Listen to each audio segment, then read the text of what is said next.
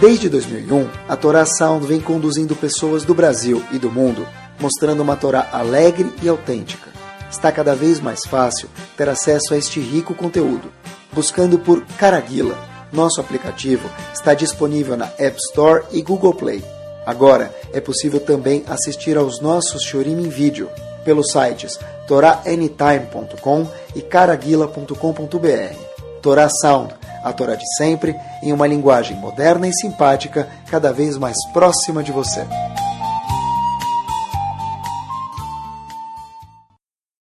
Começamos? Exato Hashem. Hoje não é boa noite, hoje é muito boa noite. Sabem que dentro da Torá tem dois tipos de explicações, comentários, vamos chamar. Um que chama, que eu costumo chamar Pshat, Pshat que é, no mundo das Yeshivot, vai lá essa explicação. E tem o que a gente chama no mundo das Yeshivot, essa é uma explicação, vamos chamar assim, racídica. Sem desmerecer nenhum Hassid, mas é uma coisa que não é exatamente o Pshat, não é o pé da letra, mas também é uma segunda explicação para o que a Torá tem a ensinar para a gente. Então, no começo de Parashat Shoftim, tem um pasuk, eu queria usar, vamos chamar assim, quotes, essa explicação racídica, vamos chamar desse jeito. Está escrito o seguinte, Lota kim lecha matzeva, está escrito, não faça uma matzeva, um altar, para trazer oferendas para Hashem, korbanot, asher sane Hashem elokecha, que a Kadosh Baruch Hu, ele detesta, ele odeia esse tipo de, de matzeva para trazer um korban. Rashi faz uma questão. Poxa vida, no Bet HaMikdash, o que, que tinha? Onde se trazia korban? No Mizbeach. Então fala Rashi, por que, que uma matzevah? Qual a diferença entre uma matzevah e um Mizbeach? Por que, que um Mizbeach? A Kadosh Baruch Hu fala, eu quero um korban no Mizbeach. Em contrapartida, uma matzevah está escrito em Parashat Shoftim, Hashem fala, eu detesto uma matzevah. Qual a diferença entre uma matzevah, que Hashem fala, eu não quero um monumento, trazer um korban sobre isso, uma oferenda sobre isso. Já no Mizbeach, todo o tempo que houve Mishkan e Betamigdash, se usava o Mizbeach. Então Rashi fala o seguinte para a gente. A diferença entre o Mishkan e o Mizbeach é o seguinte. Entre, desculpa, entre a Matzevah e o Mizbeach é o seguinte. Quando Hashem falou, eu não quero que se faça uma Matzevah, Matzevah é um altar onde se traz um korban, uma oferenda para Hashem, feito de uma pedra só. Isso eu não quero. Já o Mizbeach, Hashem fala, eu quero. Qual a diferença entre o Mizbeach e a Matzevah? O Mizbeach, Hashem quer, é um korban que é trazido com, é um, é um altar, onde se traz korbanot, que é feito de muitas pedras.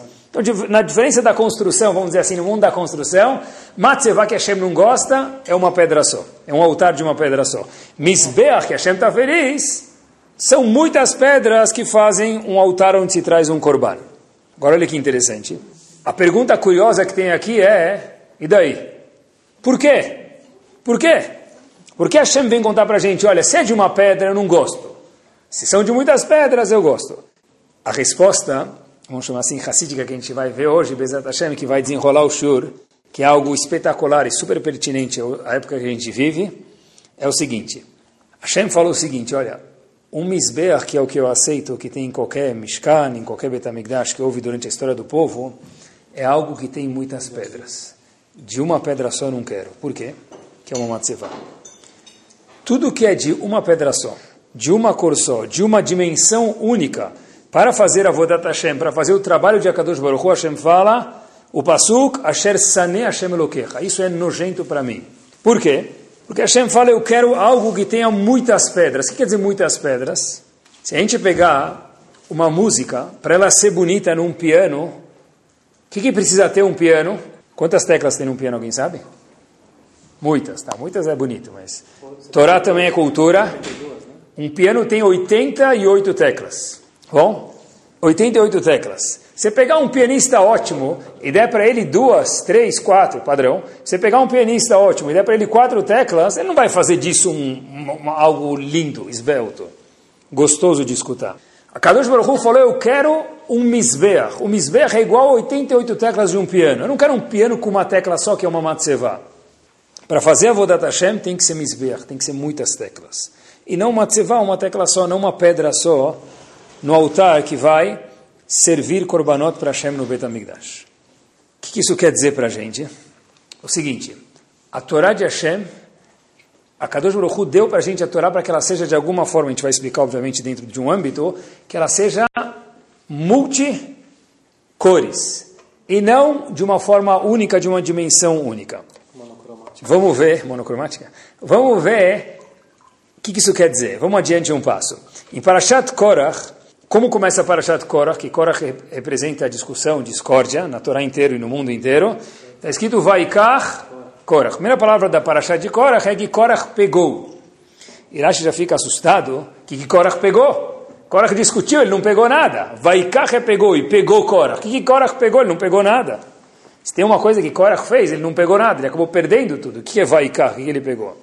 Qual é o contexto da história de Korach? Estava tendo uma briga, uma discussão entre Korach e outras pessoas muito importantes que aderiram ao time de Korach contra Moshe Rabbeinu.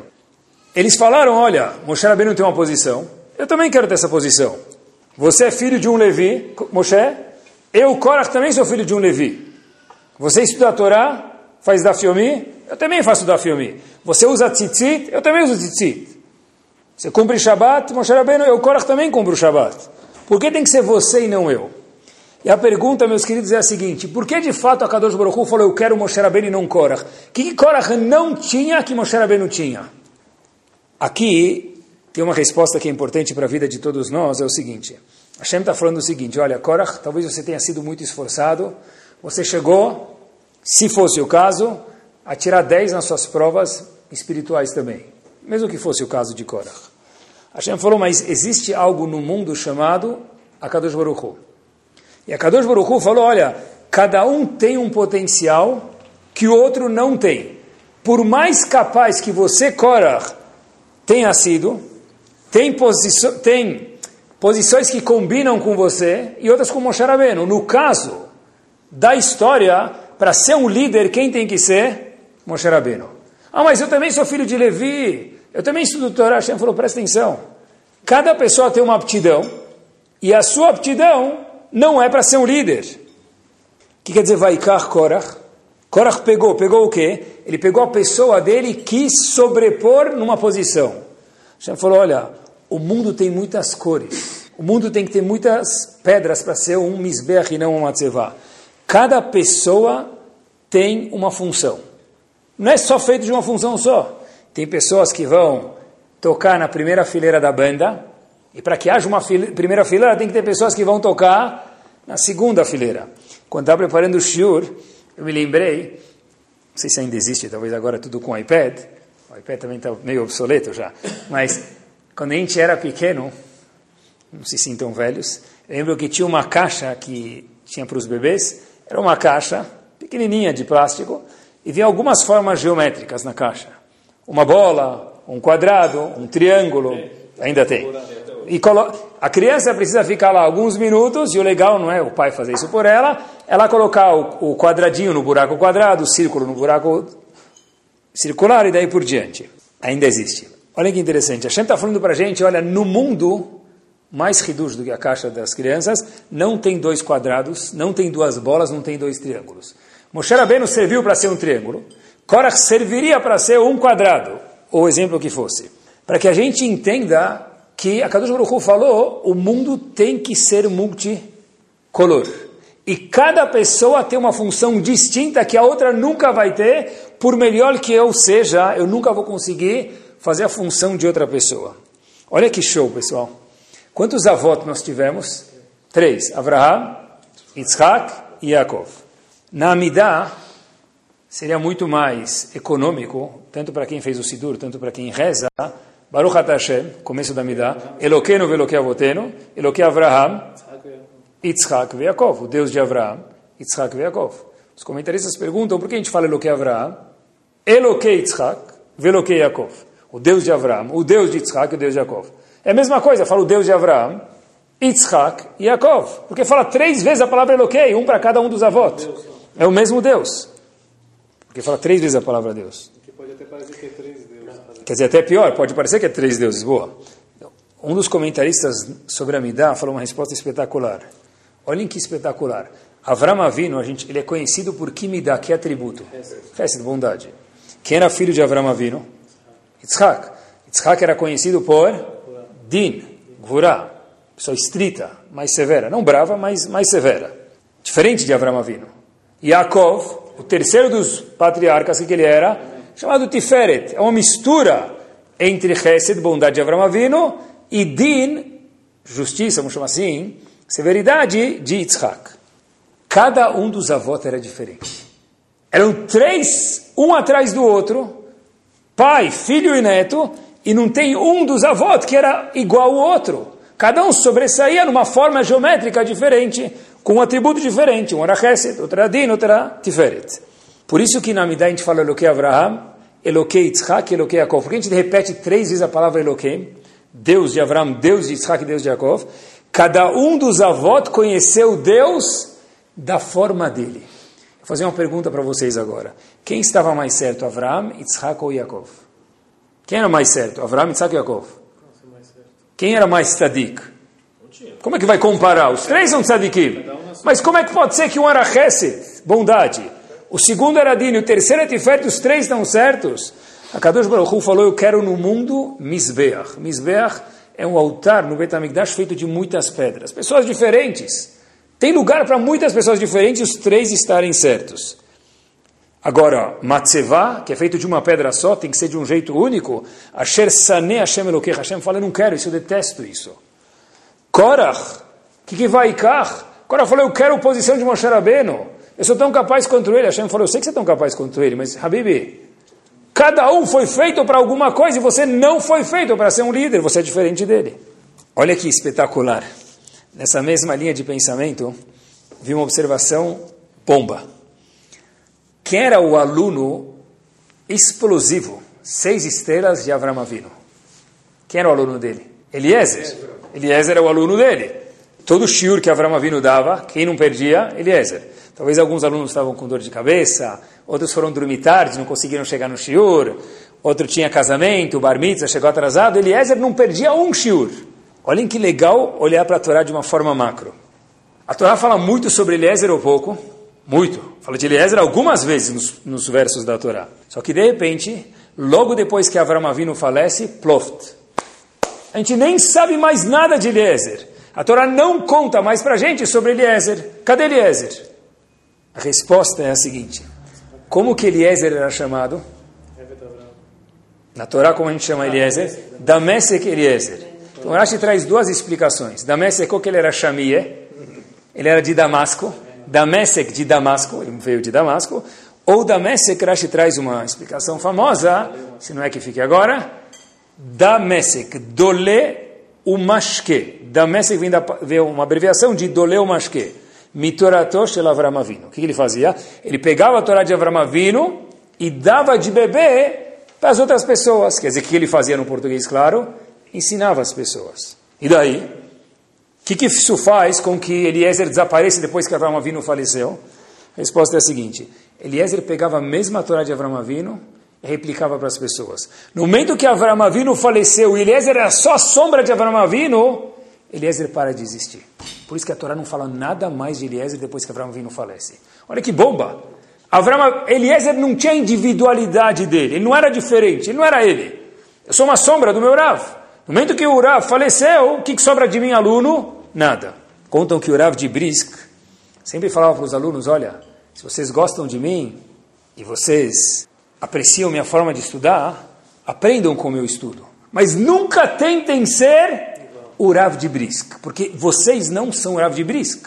Vocês são outras pessoas. Desenvolvam o eu de vocês dentro da Torá Kudoshá. No mundo das yeshivot, a gente vê que eles vai para uma yeshivá, você vê que o Rav fala mais olhando para o lado esquerdo. Então as pessoas começam a falar todo mundo mais olhando para o lado esquerdo. O Rav usa um óculos assim, todo mundo quer ter o mesmo óculos do Rav. Por um lado é bom, né? Veio Enecharot et Morecha, eu quero me espelhar no meu professor. Mas por outro lado, eu não posso perder a minha individualidade. Sem Avram Avinu não existia Eliezer. Por isso que a Torá não fala nada mais sobre o grande aluno de Avram Avinu, Eliezer, porque ele é uma sombra de Avram Avinu. Sem Avram Avinu não tem Eliezer. Já, no fim do Sefer Torá, Moshe Rabbeinu vai se despedir do mundo. Hashem fala para ele, um minuto, um minuto, você vai se despedir do mundo? Quem vai ser o próximo líder, Moshe Rabbeinu? Aí Moshe Rabbeinu fala a verdade, boa. Moshe Rabbeinu vai procurar um líder. Qual o requisito que Moshe Rabbeinu procura para o próximo líder de Bnei Israel? Moshe Rabbeinu fala o seguinte, Ifkod Hashem Aruchot. Eu preciso procurar alguma pessoa que é Elokei Aruchot. Deus, né? Porque uma pessoa que entende Ruchot. Ruchot são Neshamot. Pessoas. O que Kirashi fala? Procure um líder, que esse líder é capaz de entender que tem pessoas diferentes dentro do mesmo povo. Olha que bomba! O Shabbat tem se despedir do mundo. Qual o requisito?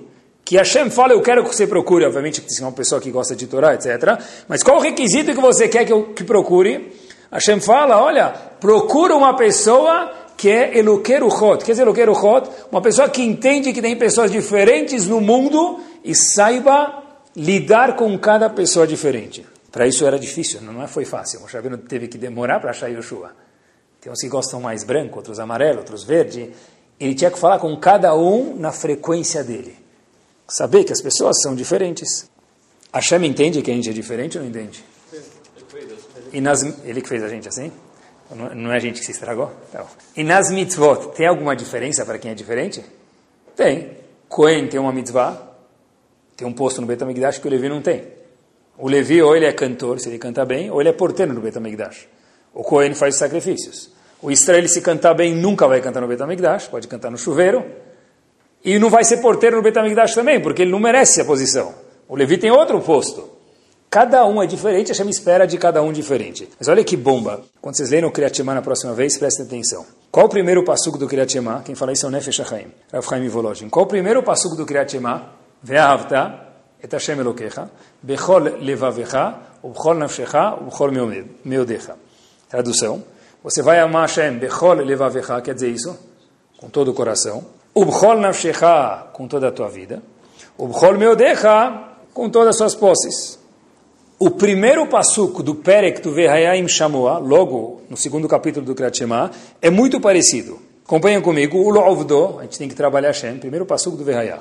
Bechol levavchem, igual que a gente fala no começo do Shema, Bechol levavecha, isso aqui está no plural. No primeiro passuco do Shema a gente fala Ubchol nafshecha, no segundo a gente fala Ubchol nafshechem. O que, que tem de estranho? Que não tem Ubchol meodchem. De novo, no primeiro passo do Shema, Ve'ahavta et Hashem Elokecha vayamar Hashem bechol levavecha. Ubchol nafshecha, ubchol meodecha.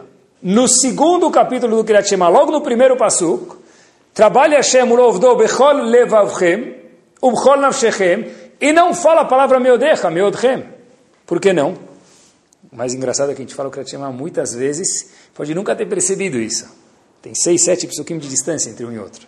Diz o Nefesh HaChaim, diz Rav Chaim Volozhi no seguinte... O primeiro passuco está escrito no singular. Ve'ahavta, você vai amar. O segundo fala o bechol levavchem, com todos os corações, que está falando para a massa. Então, diz Rav Chaim Volozhi no seguinte. Para pessoas singulares, que é o primeiro passuco do Shema, que está falando no singular, é para pessoas singulares, eu posso pedir para minha amar bechol levavcha, o bechol nafshecha, inclusive bechol meodecha, inclusive com as posses.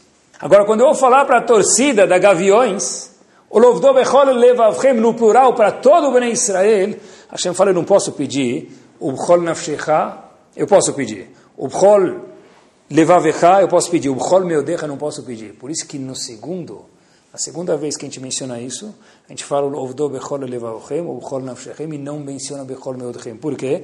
Porque esse passo foi falado no plural, para todo mundo. E Hashem fala, eu sei que as pessoas são diferentes. Eu sei que para pessoas que querem ser mais elevadas, eu posso pedir mais. Para pessoas que querem ser menos elevadas, eu posso pedir menos. Dizer, inclusive a Kadosh Baruch Hu entende a individualidade do povo, que as pessoas são diferentes. Para entender que as pessoas são diferentes, requer muita, muita, muita chokhmah. Por isso que não foi fácil Hashem achar Yoshua para ser o próximo líder e entender que pessoas são diferentes. Estava pensando um exemplo. A primeira vez que eu fui para levar os, um grupo de alunos para a Marcha da Vida, faz uns 10 anos já, a primeira vez. E aí um dos campos que a gente estava visitando, um dos lugares que a gente estava visitando era um campo de concentração, e lá foram, a gente foi visitar onde era, eu não sei se a palavra certa é essa, mas por respeito ao shur, eu vou chamar de sanitário dos Eudim que moravam no campo de concentração. Como que era o, como que era? Latrinas, Latrinas buracos. E, me permitam aqui a expressão, Todo mundo tinha ir no banheiro na mesma hora, e um na frente do outro. Talvez tinha lugar para 200 pessoas, e tinha um horário que todo mundo tinha ir. Tinha um menino que ele é Cohen, ele estava na, na, viagem, ele falou, Rabino, eu quero meu dinheiro de volta. Falei, por quê? Ele falou, não posso ir em lugar nenhum aqui. Esse cemitério eu não posso ir porque eu sou Cohen. Eu quero meu dinheiro de volta da marcha da vida.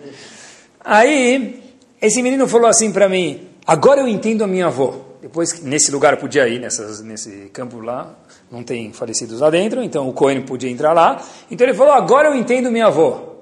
Eu falei, como assim? Desculpa, que você entrou no, no sanitário aqui do, esse sanitário público, vamos chamar, onde eles usavam, infelizmente, para os Eudim que sofreram lá dentro e outras pessoas que sofreram, agora você entende tua avó? Falou, Rabino, eu vou te explicar. Minha avó passou pelos campos, ela mora aqui no Brasil, ainda está viva, né? Tem E aí, cada vez que eu ia na casa da minha avó, uma coisa eu não entendia.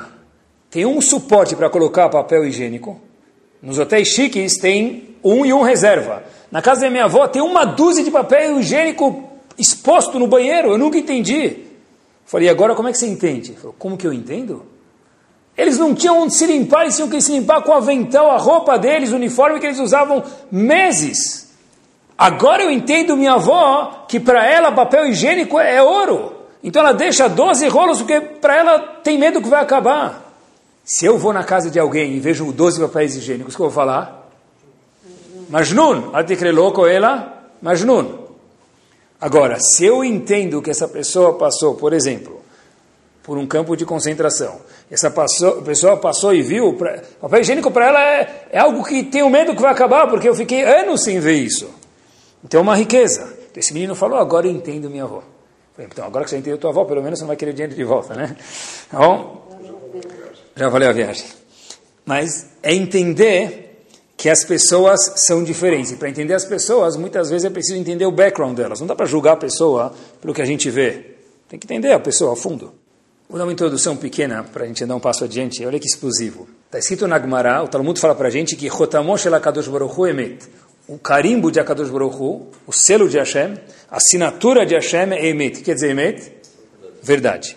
Agora, uma das pessoas, o Talmud fala para a gente, que não vai ver a Shekhinah, não vai ver a face de Hashem, mesmo que ele fizer quase todas as mitzvot, tem alguns grupos, tem três grupos, quatro, mas uma das pessoas que não vai ver a face de Hashem é alguém que é chamado Shakran, um mentiroso. Só que ele é mentiroso, Hashem fala, vai ter recompensa das mitzvot, porque todo mundo tem recompensa, mas olhar para mim depois de 120 anos bem vividos, não vai ver. Tá bom. Então, se o carimbo de Hashem é verdade e falar mentira é tão grave, então deve ser que Hashem cuida muito da verdade. Agora, deixa eu fazer uma pergunta para vocês. Tem um noivo que acabou de casar hoje à noite. Aí está todo mundo dançando com ele, pulando no palco, com a noiva, etc e tal, na frente. Aí o noivo vê um amigo dele. E ele fala, e aí, que, que faz tempo? O noivo estudava em Israel, Estados Unidos. Então veio para o Brasil, casou, por exemplo. E aí vem um amigo dos Estados Unidos, de Israel, que nem nunca tinha visto a noiva dele, não conhecia. E o noivo pergunta, o que, que você achou da minha noiva? Aí, presta atenção. Eu acabei de estudar que Chotamosh Elakadosh Baruch Emet, Hashem, o selo de Hashem, a assinatura de Hashem é a verdade. Que Hashem detesta o mentiroso. E aí, o que ele vai falar? Meu amigo, a mulher tem barba, bigode, chapéu, peot. O que você quer que eu falo? É Shibjanen? Talvez ela devia ser a lista número um da Forbes, mas de beleza não tem nada. Então ele fala, o que você achou da minha noiva? Aí o cara falou, opa, só um minutinho, preciso no banheiro, já volto. né? Tudo bem, essa é uma boa saída. Mas vai perguntar para ele daqui a pouco, na hora da janta de novo. Ele vai falar, quantas vezes você vai no banheiro, o que você comeu? A Gemara responde, a Gemara responde, tá, antes da que a Gemara responde, mais uma pergunta, vai, me permitam. A esposa chega para o marido fora da roupa depois de 10 anos de casado. Você percebeu que emagreci? Você fala não, meu amigo. Tá bom? Kadish. Né? O que, que vai acontecer? Óbvio que você percebeu que eu emagreci, não é? Se você... Então o que, que eu respondo? O carimbo de Hashem Emet, eu não percebi, eu não posso mentir. Gostou do meu vestido? O que, que você responde? Pode mentir? Olha que interessante. O mais legal é quando o marido fala, dessa vez eu vou dar início à conversa. Em vez de ela perguntar se eu gostei do vestido, eu falo para ela, olha, que vestido lindo, é novo. O que ela responde? Eu já usei dez vezes, você não percebeu? Você não olha para mim. Você não olha para mim. Sempre vai tomar. Então a pergunta é a seguinte, meus queridos: se o carimbo de Hashem é Emet é verdade, o que eu respondo para o noivo, o que eu respondo para a esposa, o que eu respondo para o marido, daí por diante? O Talmud fala para a gente, em Masechet Ketuvot, tem que se responder Kalanava Hasudah. Essa mulher é bonita. Por quê? Amigo, eu não sei, porque se você casou com ela, Deve ser que você gostou. Se você comprou, bonita nos teus olhos, noivo, boa, espero, né? Se você comprou o apartamento, é porque você gostou. Então você está me perguntando para mim te confortar. Nesse caso eu posso falar que o apartamento é bonito. Mas não é proibido mentir? A resposta é que para aquela situação, este é o emet, esta é a verdade. Mesmo que Hashem detesta um mentiroso, mesmo o carimbo de Hashem emet é verdade, para essa situação, falar que a mulher é bonita, este é o emet, essa é a verdade. Quer dizer, mesmo no âmbito da Allahá, isso tem uma repercussão de entender que situações diferentes geram uma necessidade diferente dentro da Allahá, obviamente, que tem que se perguntar cada coisa, não é liberou geral, mas dei exemplos para vocês do Talmud. Às vezes eu me pergunto, eu dou aula em algumas escolas, e eu pergunto para mim mesmo, será que o sistema das escolas permite isso? Será que eu permito que cada aluno seja diferente? Será que eu permito? Ah, por um lado, eu não estou julgando Deus me livre de ninguém, estou olhando para aprender um pouquinho para mim mesmo. Né? Quem, a gente, todo mundo tenta fazer o melhor e sempre faz o melhor. Mas só a questão de limuda aqui, de aprender. Será que eu deixo que os alunos possam cada um ser um pouquinho diferente do outro, ou uma lei é uma lei. tem que chegar às 7 horas. Chegou às 7 e 20 o que vai acontecer? Anotação. Duas vezes anotação, três vezes, não vai nem ter o mérito de receber a anotação, Rohandbet, vai para casa. Tem que ter uma lei para todo mundo. Por um lado está certo, é uma escola, não dá para fazer rafle, festa. Mas por outro lado, preste atenção. Vamos, eu vou dar um exemplo para vocês. Vamos dizer que tem uma lei que tem que entrar na classe até dois minutos de atraso. Então o menino bate na porta, três minutos, vamos dizer que eu sou uma pessoa rígida, eu que tenho que cumprir a lei, eu quero ter que dar respaldo à escola, então não, com dor no coração não vou deixar ele entrar, vamos dizer. Vem outro aluno e eu deixo ele entrar. O que, que o primeiro aluno vai falar? Manistana, esse aluno de mim, o que você vai responder para ele? Amigo, ele está com o pé quebrado. Para ele vir do corredor até aqui, ele tem que subir três escadas, ele precisa de dois minutos. Eu não posso deixar ele entrar?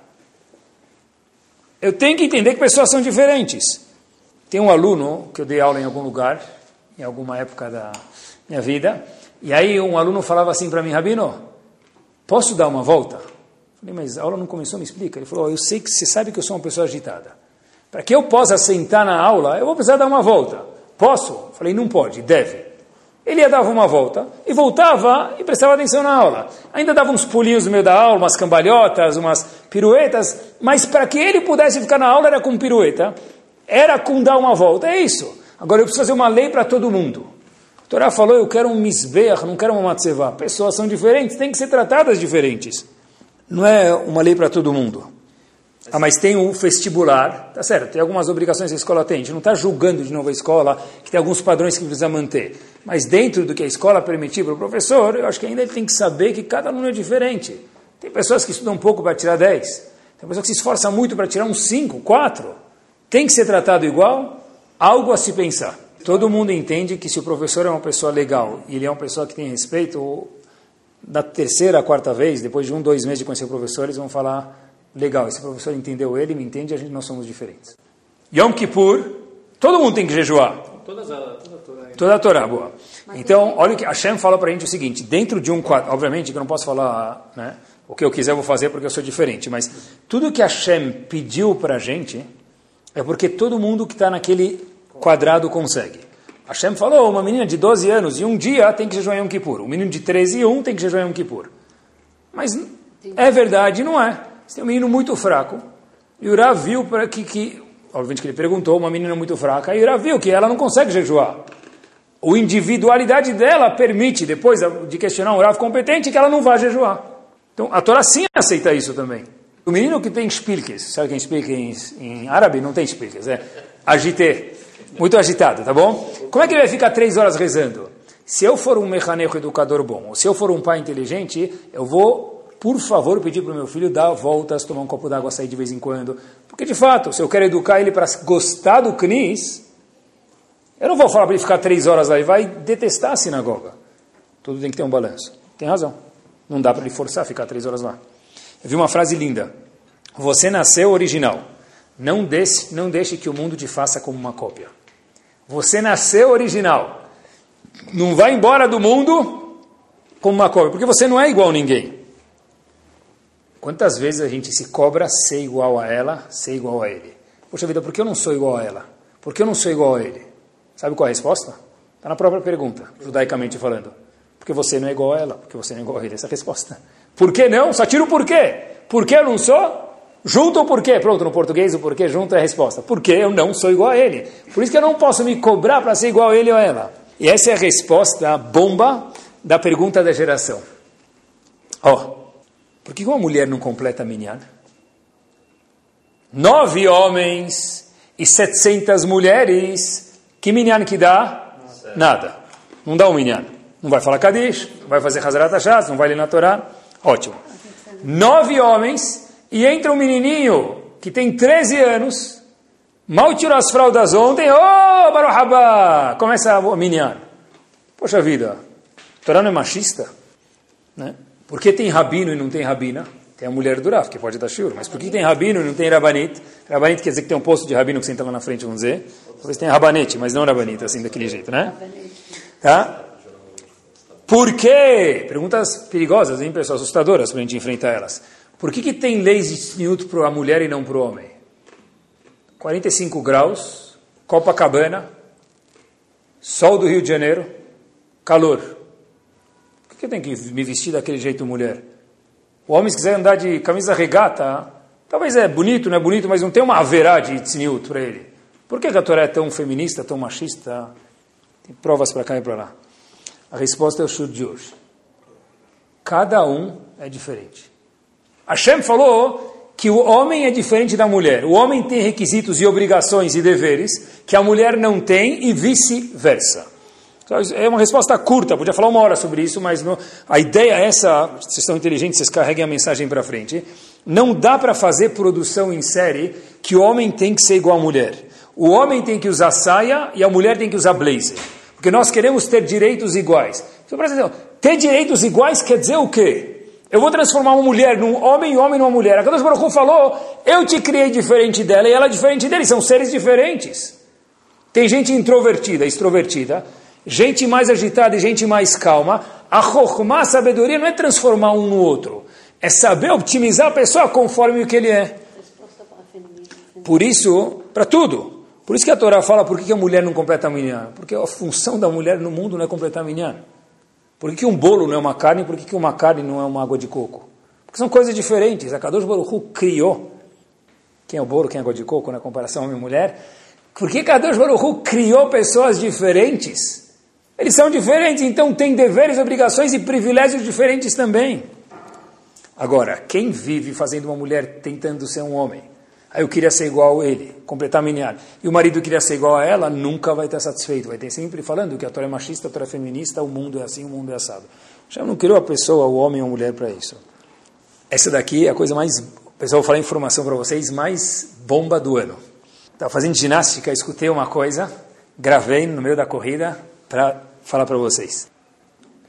Como que a gente faz o Kriyat Shema, que é o hino nacional dos Yehudim? Qual é o nosso hino nacional? Sempre foi o Kriyat Shema. Três mil anos atrás, o hino nacional era o Kriyat Shema. Não teve outro hino durante três mil anos.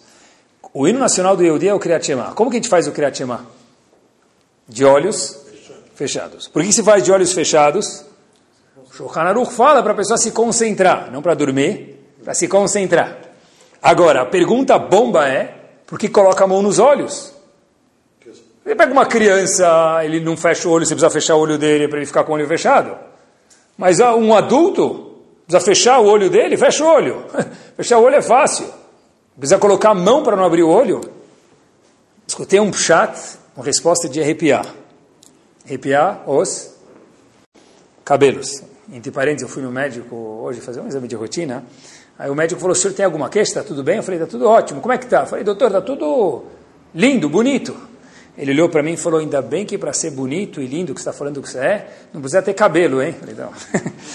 Mas é um chat de arrepiar mesmo. Eu pensei que pelo menos o médico gostava de mim, mano. o... Um chat de arrepiar. Olhem que legal. Por que precisa colocar os dedos nos, nos olhos? Tem duas coisas no corpo do ser humano que são únicas os dedos da pessoa. Você vai fazer um documento em impressão digital. Você vai no banco tirar dinheiro em impressão digital, assinar um documento em impressão digital. E o que, que, mais é único no corpo do ser humano? Os olhos, a íris. Até óbvio, né? Shema e iPhone, qual que é a ligação? Tudo. O iPhone hoje, como que ele desbloqueia? Se olha, antes, antigamente era um código, já os novos. Depois é o dedo. E agora como é que desbloqueia um iPhone? Você olha para o iPhone, ele desbloqueia. Como é que ele sabe se é você ou se não é você? A resposta é que teu olhar é único, não tem outro olhar. Olhem que espetacular. Cada pessoa tem um dedo único e um olhar único. Por que a gente faz o Shema, que é o hino nacional, com os dedos nos olhos? Por que não fecha só o olho? Espetacular. Hashem está falando, o seu Kriyat Shema para mim é único. Ninguém no mundo fez e fará o Kriyat Shema igual a você. Fecha os olhos que é seu único. Coloca os dedos que sua é, impressão digital é única. Então a gente viu que o iPhone no Kriyat Shema já estava desde Bereshit, né? não é novidade. Tá bom? É isso, já estava previsto. Tá bom, tem uma relação direta entre o iPhone e o Kriyat Shema. Steve Jobs já, já tinha lido atrás. Né? Cada pessoa tem a Vodat Hashem diferente do outro, porque nós somos diferentes. A Chaim Volodin fala para a gente, escuta essa frase maiúscula, nunca na história do mundo houve duas pessoas que fizeram duas tefilot iguais. Inclusive você próprio. Nunca na história do mundo, quando se rezou Shacharit Mincha Aravit, não teve duas Shacharit no mundo, ou dois Mincha, ou dois Aravit, que foram iguais. Nem de Avraham, Yitzhak Yaakov, nem de um de nós que se equiparou a algum deles. Por quê? Porque cada um é diferente, momentos diferentes também. Por isso que o Kriyat Shema é feito assim. Falando em entender a pessoa, na verdade é o seguinte. Eu queria dar uma dica para vocês, que eu acho que isso é verdade. Quando se trata de jovens, e o jovem é um adolescente, eu costumo chamar isso em hebraico de Briab Ifneatzma. É uma criatura diferente de tudo. Tem pessoa e tem jovem. Jovem, adolescente, teenager, que vai hoje dos 12 aos 82 anos de idade, talvez, é, é outra criatura. Então, muitas vezes os pais me ligam falando, não estou conseguindo entender meu filho. Eu falei, se você entender, é porque você está mentindo para mim. Não dá para entender um jovem 100%, um adolescente. Eu acho que a gente tem que primeiro entender que o jovem é diferente dos outros. Está falando de individualidade, aproveitar, deixa. E saber uma coisa muito, muito, muito importante: que nem tudo que o jovem tem dá para consertar. Uma das coisas que a gente precisa carregar com a gente, obviamente se não for uma coisa grave, é isso vai passar. Algum dia ele vai ficar maduro e vai passar. Não faz disso um big deal, se não for uma coisa grave. Ah, meu filho está assim, minha filha está assim. Se é uma coisa que não é muito assombradora, deixa passar. Saiba falar Malishi. Por quê? Entenda a individualidade da adolescência e não tenta ser pique, chato com tudo. Tem um, alguém que me liga frequentemente e fala, ah, eu quero entender minha filha, eu quero entender meu... Deixa um menino, mas não entendi o comportamento dele. Fala, deixa ele ser adolescente. Se adolescente, em parte, é não entender, nem ele se entende, como é que você vai entender ele? Adolescência é isso. A mulher a gente espera que algum dia vai entender, mas adolescência... O é ela. Olhem que frase bonita, pessoal. O que você tem, muitas pessoas podem ter. Sabedoria, posso, alguma coisa. Mas o que você é, o teu eu, ninguém mais pode ser isso. Isso responde a pergunta, uma vez e uma resposta, e hoje eu falo para vocês uma segunda resposta, que uma pergunta aqui, saltitante no Rumash. Você passar a mão no Rumash, essa pergunta pula. Cadê os alunos de Avram Avinu? Avram Avinu, ele aproximou milhares de homens para a Torá, converteu, converteu e sará milhares de mulheres. E de repente não se vê mais nada deles na Torá. Nada. Onde eles foram? Vi uma resposta espetacular. Tem um livro chamado O Meor Veshemesh, foi escrito por chamado Rav Clonimus Epstein em 1750 e veio na Polônia. Ele fala o seguinte: os alunos de Avram Avinu eram exatamente igual ao Rav deles, Avram Avinu. Era uma cópia de Avram Avinu. Não tinha individualidade nenhuma. Eles aprenderam uma novidade, falaram, a gente tem que ser exatamente igual a ele. No momento que Avram Avinu faleceu, que aconteceu com os alunos de Avram Avinu? Sombra, desapareceram. Porque quando o gerador desaparece, a luz apaga. Os alunos não eram nada por si só, eram só Avram Avinu. Avram Avinu levantava o dedo, fazendo Birkat Amazônia, eles levantavam o dedo. Avram Avinu coçava a orelha, eles coçavam a orelha. Então Avram Avinu era uma pessoa gigante, nobre. Mas os alunos eram só uma sombra deles. Então não sobrou absolutamente nada dos alunos de Avram Avinu por isso. Por quê? Porque não criaram uma individualidade. 40 dias antes da pessoa nascer, que, que, a gente fala? Que está escrito na Gemara aqui que fala antes da pessoa nascer? Bat ploni le ploni. Esse fulano vai casar com essa mulher. O basra dele e o basra dela. Por que, que precisa dessa preparação 40 dias antes da pessoa nascer? Para ele aguentar ela? Para ela aguentar ele? Rava Victor Miller fala uma explicação bomba, bomba, bomba. Ele fala o seguinte: Hashem prepara o marido para a esposa, a esposa para o marido, com os defeitos necessários que ele precisa passar, não defeitos, vai, qualidades necessárias que ela tem, que ele precisa ter, para montar o quebra-cabeça, para que ele chegue à perfeição das midot dele. Se tem um quebra-cabeça, para ele ficar um quadrado, é formado de um monte de peças onduladas. Ela tem que match exatamente com minha peça e eu com a peça dela. Hashem já programou isso, pré-programou 40 dias da pessoa nascer, por quê? Para que isso? Para que eu possa chegar ao potencial máximo que eu tenho, com as midot que eu tenho, aguentando ela, não vivendo com ela, ela vivendo comigo. Quer dizer, por que, que minha esposa é assim? Por que meu marido é assim? Qual é a resposta? Para que você, marido, você, mulher, chegue à perfeição. Para isso que ela é assim. O que quer dizer bat ploni ploni? É, para eu não casei com a pessoa errada. Não é isso. O que quer dizer pessoa certa? É alguém que me ajuda. Eu sou uma pessoa muito agitada. Minha esposa vai ser mais calma. Eu tenho que aturar a calma dela, vamos chamar assim, para que eu possa trabalhar minhas midot. Eu gosto muito do ar-condicionado, ela não gosta nada. Ela gosta muito, eu não gosto nada. Como é que funciona isso? Eu vou ter que aprender a ser mais flexível. Bat, ploni, le, ploni. Os Hassidim são muito diferentes dos que chamam no mundo das Yeshivot, Litvek, quem não é Hassid. Hassid canta mais música, os Yeshivot cantam menos. Hassid tem o Rebbe, quem não é Hassid não tem o Rebbe dele, tem o Rav. A Vodat Hashem é diferente, a roupa de um Hassid não é. Quem está certo, o Hassid ou quem não é Hassid? Hashem falou, cuidado para não fazer uma matzevá. Matzevá de uma pedra só que só você pode estar certo. Tem que ser um misber que você pode estar certo. É respeitar a individualidade daquele grupo também. Se eles cumprem Torah um mitzvot, como é que você pode falar que você é melhor do que eles ou eles são melhores do que você? Cada um é diferente. Na fase final do shiur, já que a gente falou que cada um é diferente, individualidade, vou fazer uma pergunta. Então, o que, que Hashem quer de mim? Eu tenho que ser uma individualidade, nasci original, não posso ir embora do mundo como uma cópia. Faço o Kriyat com a mão no olho, para lembrar que o meu Kriyat não é igual de mais ninguém. Tá bom. O que, que Hashem espera de mim? Dá para saber meu objetivo? As pessoas costumam falar que não dá nem para ter ideia do objetivo. Eu sempre questiono de volta. Se não dá para saber o teu objetivo, como é que é possível que Hashem vai cobrar a pessoa por que você cumpriu ou não cumpriu o teu objetivo? Como é que a pessoa vai ganhar bônus por ter cumprido ou o contrário se ele não cumpriu? Se ele não tinha como saber qual é o objetivo dele no mundo, como é que ele pode ser cobrado por isso? O Arizal fala para a gente que desde que Hashem criou o mundo, não tiveram duas pessoas que tiveram o mesmo tafkid objetivo no mundo. Desde o começo do mundo. Hoje em dia tem quantos bilhões? 14 bilhões de pessoas no mundo? Sete. Tem sete? Bilhões? Bilhões. Sete, sete bilhões. Está projetando já. Tem sete... 14 milhões de Eudim, tá certo. Do mundo, de, do mundo global tem 7 bilhões de pessoas.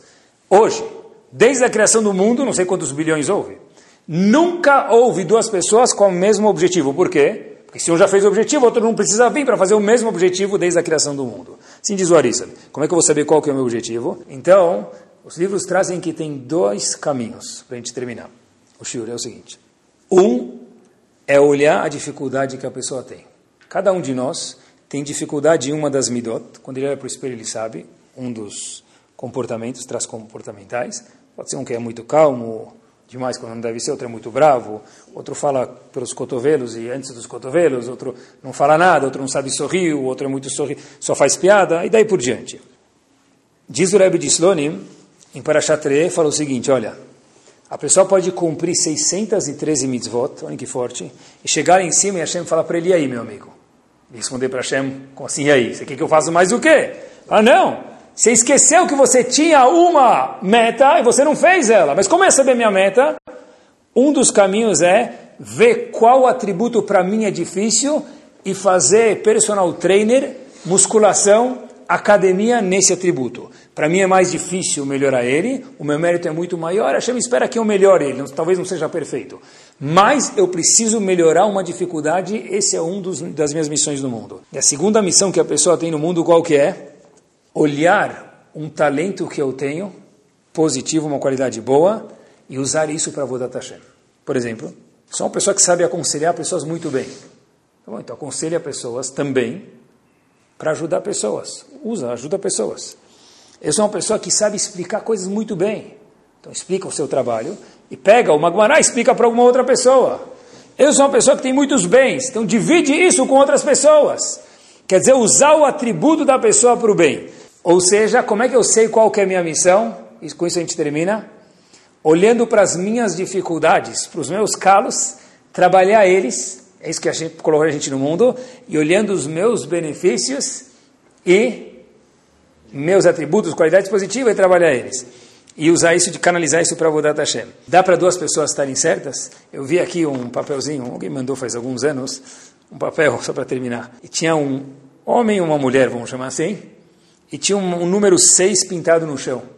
Então, o homem falava, o que ele está vendo? Número 6. A mulher que estava do lado oposto dele, que, via no chão? O número 9. Quem está certo? Quem fala 6 ou quem fala 9? Os dois, cada um na perspectiva deles. Dentro do quadrado do que o Shulchan Aruch, o Código de Leis permite, tem espaço para pessoas estarem certas, duas pessoas que pensam diferente, que Hashem a gente possa descobrir o nosso eu, não tentar comparar e ser igual a ninguém, e não menos importante, entender que os outros são diferentes. Quando a gente fizer o Kriyat Shema amanhã, colocar o dedo nos olhos e falar, olha Hashem, minha Vodat Hashem, ninguém pode fazer igual eu. Eu sou uma pessoa única no mundo desde a criação até hoje. Torá Sound, desde 2001, aproximando a Torá dos Yehudim e de você.